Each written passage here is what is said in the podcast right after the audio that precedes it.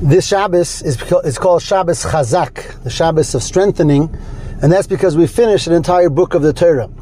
Every time when we finish one of the books, one of the five books of the Torah, at the end of the Torah reading, we call out Chazak, Chazak, Venis Chazek. Let us strong, be strong, and be strengthened as we finish yet another book of the Torah and move on to the next one that follows. What's interesting is that this Shabbos um, brings together the Jewish people in Israel as well as the Jewish people of the rest of the world. Because for the last number of months, we were really doing different Torah portions. The Jewish people of Israel versus the rest of the world. And it's on this Shabbos that we come together, because the rest of the world does Matos and Ma'asei together. And in Eretz Yisrael, we do the Torah portion of Ma'asei. So all of us finish the, uh, the Torah together and say Chazak, Chazak, Vinis Chazek, let us be strengthened. Now, as you finish the fourth book of the Torah, really, the Jewish people are standing on the brink of going into Eretz Yisrael, going into the Promised Land. The final book of the Chumash is going to be Moshe Rabbeinu's recap of everything that happened with them until this point.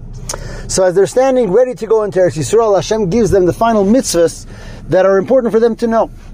And one of the things it says in this parsha is He says that you come into this land, v'yishaftem You should settle in the land, nesati oisa, because it's to you that I'm giving this land to inherit it. Hashem says, I want you to live in this land because this is your land of inheritance. In fact, there's a great debate amongst the early authorities if this actually constitutes a mitzvah for a Jew to live in the land of Israel.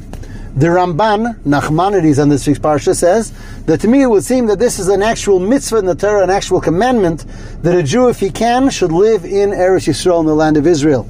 Rambam, Maimonides disagrees and doesn't consider this a mitzvah, doesn't consider it a commandment for us to necessarily live in Israel. And this remains an old debate. This is there a mitzvah? Is there an actual commandment of living in Israel?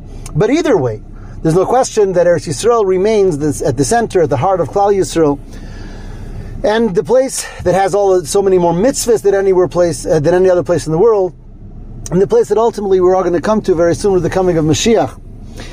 And in fact, there's many halachas, there's many laws about a Jew who lives in Israel, um, about leaving Israel is not permitted only under certain circumstances, which is really beyond the scope of this um, of this talk over here today.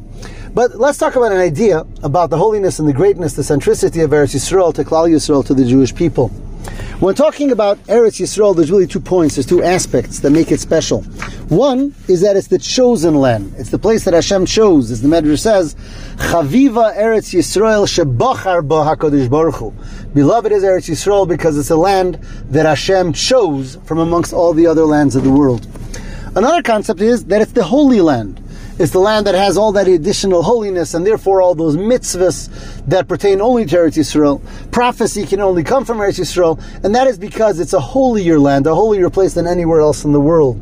So it's a chosen land and it's a holier land. And those two things really are independent of each other.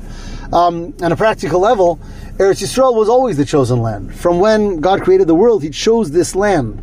But its holiness the mitzvahs of Israel only came much later when the Jewish people crossed over into the land and conquered the land under Yehoshua.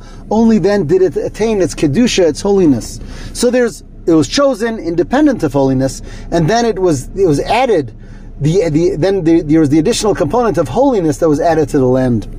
In a fascinating way, the Rebbe explains to us that there's a tremendous common denominator between Eretz Yisrael, the land, and the Jewish people. Um, of course, it's Eretz Yisrael, the land of the Jews. And just as there are these two components within the land, there are also these two same components in the Jewish people. And that is that on the one, on one hand, we are called the chosen nation. The Am HaNivcha, the chosen nation, we were chosen by Hashem. But on top of that, we're also an Am Kadosh, a holy nation, and that has to do with our performance of Torah mitzvahs. The pasuk says in Parshas Ve'eschanon, Ki am kodosh atala Hashem Elokecha, you're a holy nation for Hashem, ubecha bachar Hashem, and it is you that Hashem chose. So here the Torah clearly distinguishes two concepts. We're holy and we're chosen. And again, they're independent of each other. We're chosen because we're chosen, not because of anything that we've done or something that we will do. We're not chosen because of Torah and mitzvahs. We're chosen because Hashem chose us to be His nation. But then on top of that, Hashem gives us His Torah and gives us His mitzvahs, um, commanding us and enabling us to come to a greater level of holiness in addition to the fact that we're chosen to also be the ones that are divinely connected to Hashem through the Torah, through the Holy Torah and the Holy Mitzvahs that He has given to us. And in that way, we really mirror the land. Both of us have both of these components of being first and foremost chosen by Hashem, a chosen nation, and a chosen land. And on top of that, both of them have the additional Kedusha holiness, where Torah and mitzvahs come into the picture, where Hashem commands us to do His Torah and mitzvahs, enabling us not only to be His chosen nation, but His holy nation. And Hashem makes Eretz Yisrael a land of holiness as well, a land of additional increased Kedusha and Torah and mitzvahs that become the property of the land. And therefore, the, the obvious message for us as we talk about Eretz Yisrael, we talk about that chosen and holy land to understand that the same is within ourselves, that yes, we are chosen by Hashem. And that makes us, that gives us a special connection to Hashem, independent of anything that we might or might not do. But yet on top of that, we have the additional Kedusha brought about by the commandments, by the Torah, by the mitzvahs, and our ability to bring that chosenness to a deeper level and a more revealed level by bringing out that kedusha, that ability of holiness that Hashem gives us through learning Torah and performing the mitzvahs as Hashem has told us in His Torah, and in that way bringing together both the concept of being chosen as well as the concept of being holy as a nation and as a land together. Have a wonderful Shabbos.